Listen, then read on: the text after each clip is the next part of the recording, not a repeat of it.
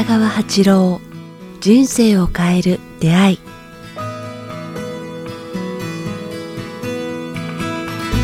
こんにちは早川洋平です。北川八郎人生を変える出会い、えー、今日も北川先生よろしくお願いします。よろしくお願いします。さあ、えー、今日も鎌倉の、えー、お家で収録したんですが収録始まって以来ですねいきなり僕足の裏をつったんです。いません今日は足を伸ばしながらやらせていただきますが。そういうことも喋ってもいいんですね。はいそうなんですよ。これ見えないから逆にちょっと喋って描写をみたいな感じも、まああのー、思ってるんですが。さあ、えー、今日はですね多分おそらく皆さんも聞きたいであろう、えー、質問先生に投げかけたいと思うんですけど先生今まで、まあ、たくさんの本、まあ、書かれてますし、えー、本って馴染みがすごいあると思うんですけど先生ご自身が今までこう読んだ中で、まあ、非常に大きな影響を受けた一冊、まあ、大きく言えば人生を変えた一冊っていうのはあるんでしょうか？私の場合はなんかやっぱ江戸川慶史の奇跡かな。えー、と今手元にちょっとありますんで、えーとですね、そういう本があるんですよね。まあ、江戸川慶史に出会ったことは、はい、眠れる預言者江戸川慶う眠れる預言者江戸川慶史っていう本がありますよね、はい、ちょっと意外ですね。そうなんか江戸川慶史ってあれですよね。もうなんか預言者というか超能力者というかチャネラー。預言者っていうよりもなんかもうちょっと人間的なことを一生懸命言われてる方だと思うんですけどね。あそうなんですか、うん、それにこうすごく影響を受けましたね。やっぱ、うん影響を受けたってよかったんだっていう感じですかね。それ例えば、まあ、細かいちょっとそのフレーズを置いといてどどういうことがすごく先生の中で魂の流れの途中にあるということをこう実証してくれたと言いますかね。あの私が前世があり今世があり来世があるということを、はい、はっきり江戸川慶史がこうたくさんの人に教えてあげたまず江戸川慶史がたくさんの人にその人たちのこうエジプトとかねその前の5,000年前1万年前ぐらいのムー大陸のことまでこうあなんか前世を言ってる場面があるんですよね。はいはいはい、それと病になるこう原因とか運命のとのつながりとか今世生まれてきた人のつながりとかいう部分もなんか詳しく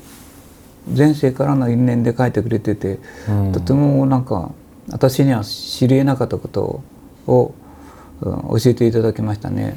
この先ほど挙げていただいたこの本の中でもちょっと解説見ると、まあ、その本書を読むことが自分は何のために生まれてきたのか今ある悩みがなぜ起こっているのかを、えー、理解し充実した人生を、まあ、歩む助けとなるってあると思うんですけど、うん、先生ご自身が、まあ、この番組も含めてですねずっとお話しされている、まあ、心には力があるとかも含めて、うん、ななんていうそういうご自身が言語化したかったことがなんかこの読んだ時にあったんですか？それがこれを読んですごく影響を受けてさらにインスパイアされたのかとか。ああさらに発展したという感じですね、はいあのまあ思ってたことを明確に教えていただいてそれからさらにこれから残りの人生どうしたらいいかということをこう学んだという部分がありますよね若い時。これ何歳ぐらいの時に出会ったんですか？大体で構いませんかね20代か30代と思うんですけどね。その時。20代の後半か30代。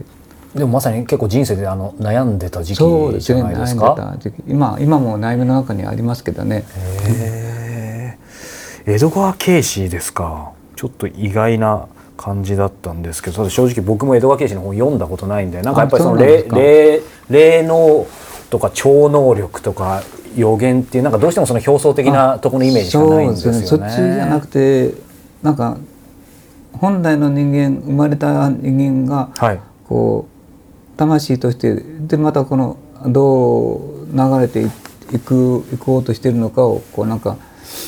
語ってくれてる部分と、うん、それから今世この肉体を得た意味なんかもこうなんか言ってくれてる部分もあるし、うん、それからもう一つはこの人類がどの方向に向かって、まあ、地震とかですね予言とかそういうのもありますけれどもその方向もなんかこう語ってくれてるので。うん、それこそ言語化するの難しいかもしれないですけどなんて言うんでしょう。やっぱりその少しスピリチュアルな本そうですね。スピリチュアルといえばスピリチュアルだし予言とスピリチュアル一緒両方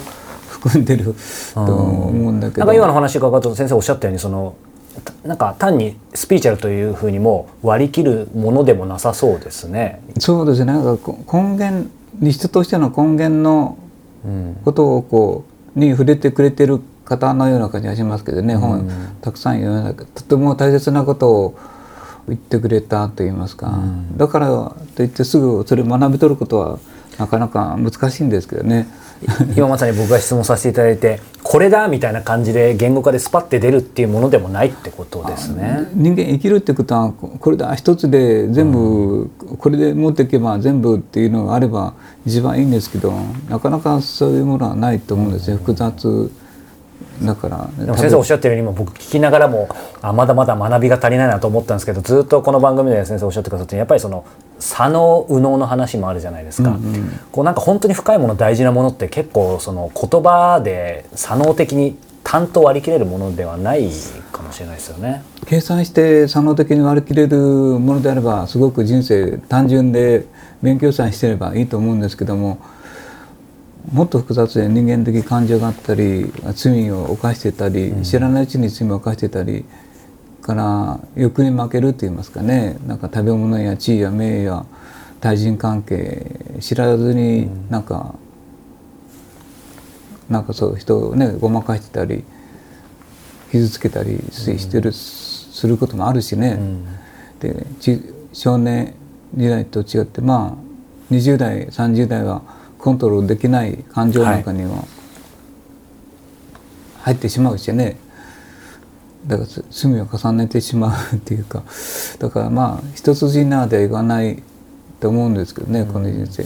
そういう時にまあこの本これ聞いてる方も多分きっと手に取ると思うんですけどなんだろうすぐによくあるビジネス書、まあ、あとハウツーの本みたいになんかこうだっていうものではないじゃないですかこの本、ね、こういう状況でこういうものじゃないと思うんですけど、うん、まあ、だからこそ、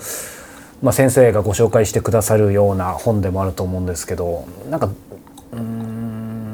これから読もうとする人にまあでも強いて言うならどどんなふうに読んでほしいとか。やっぱ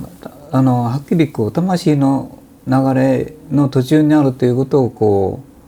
う、うん、なんか知るためにはいいのかなと思いますね。こう前世があって、生まれてきた意味をなんか教えてくれてる本だと思うんですよね。今世何をなすべきかということをまあそこを解くとなんかこのせいで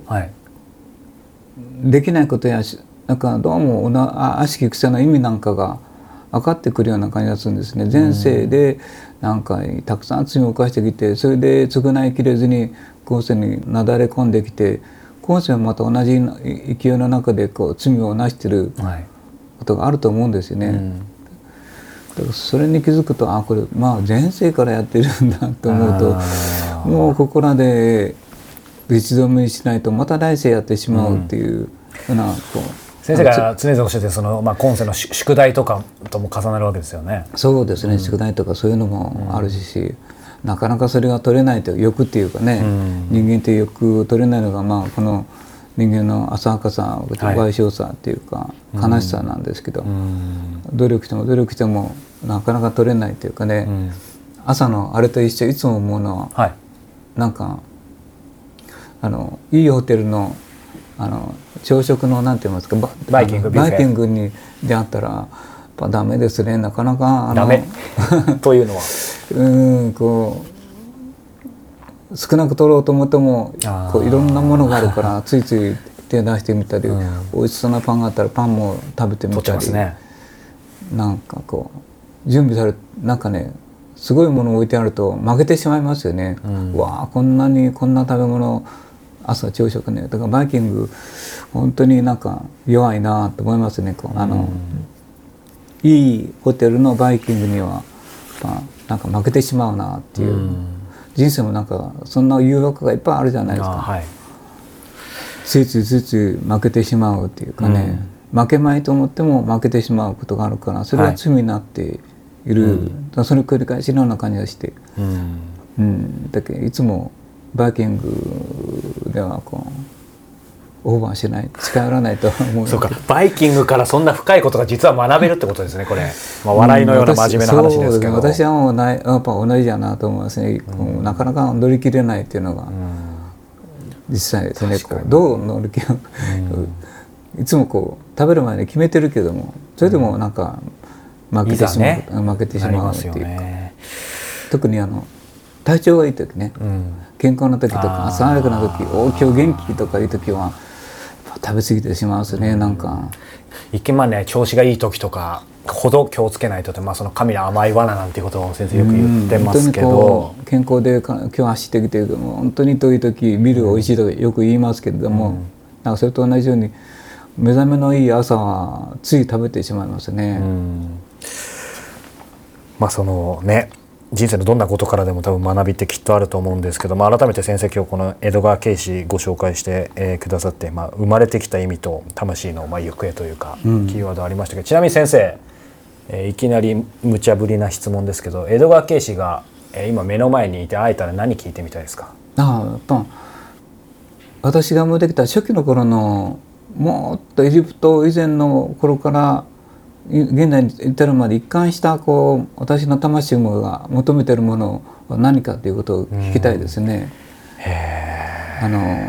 ムー大陸どうもムー大陸あたりから、はい、あのなんかあるとは思うんですけども何回も繰り返してムータリかエジプト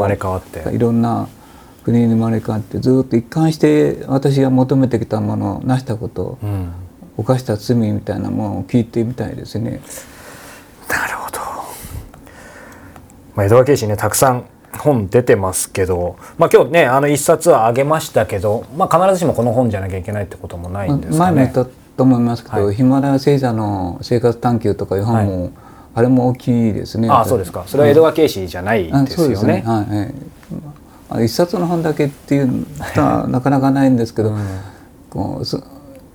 その年の年齢とか時代とか職業とかによってまた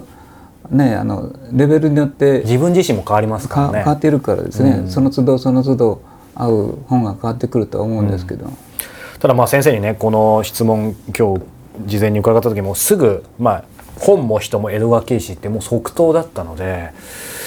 まあ、ちょっと個人的にも江戸川慶史読んでみたいと思います。またいっぱい本あるです、はい、あのちょっと今言われてねいきなり思い出せなかったので、はい、またねあの機会がある時に、えー、いろいろ伺っていきたいと思います。えー、今回ですね先生から江戸川慶史、えー、の本を、えー、紹介してもらいました。この「眠れる預言者」ですね。さあ、えー、この番組では皆様からのご質問ご感想を募集しております、えー、詳しくは北川八郎ホームページもしくはメールアドレス北川アットマークキクタス .jp kitagawa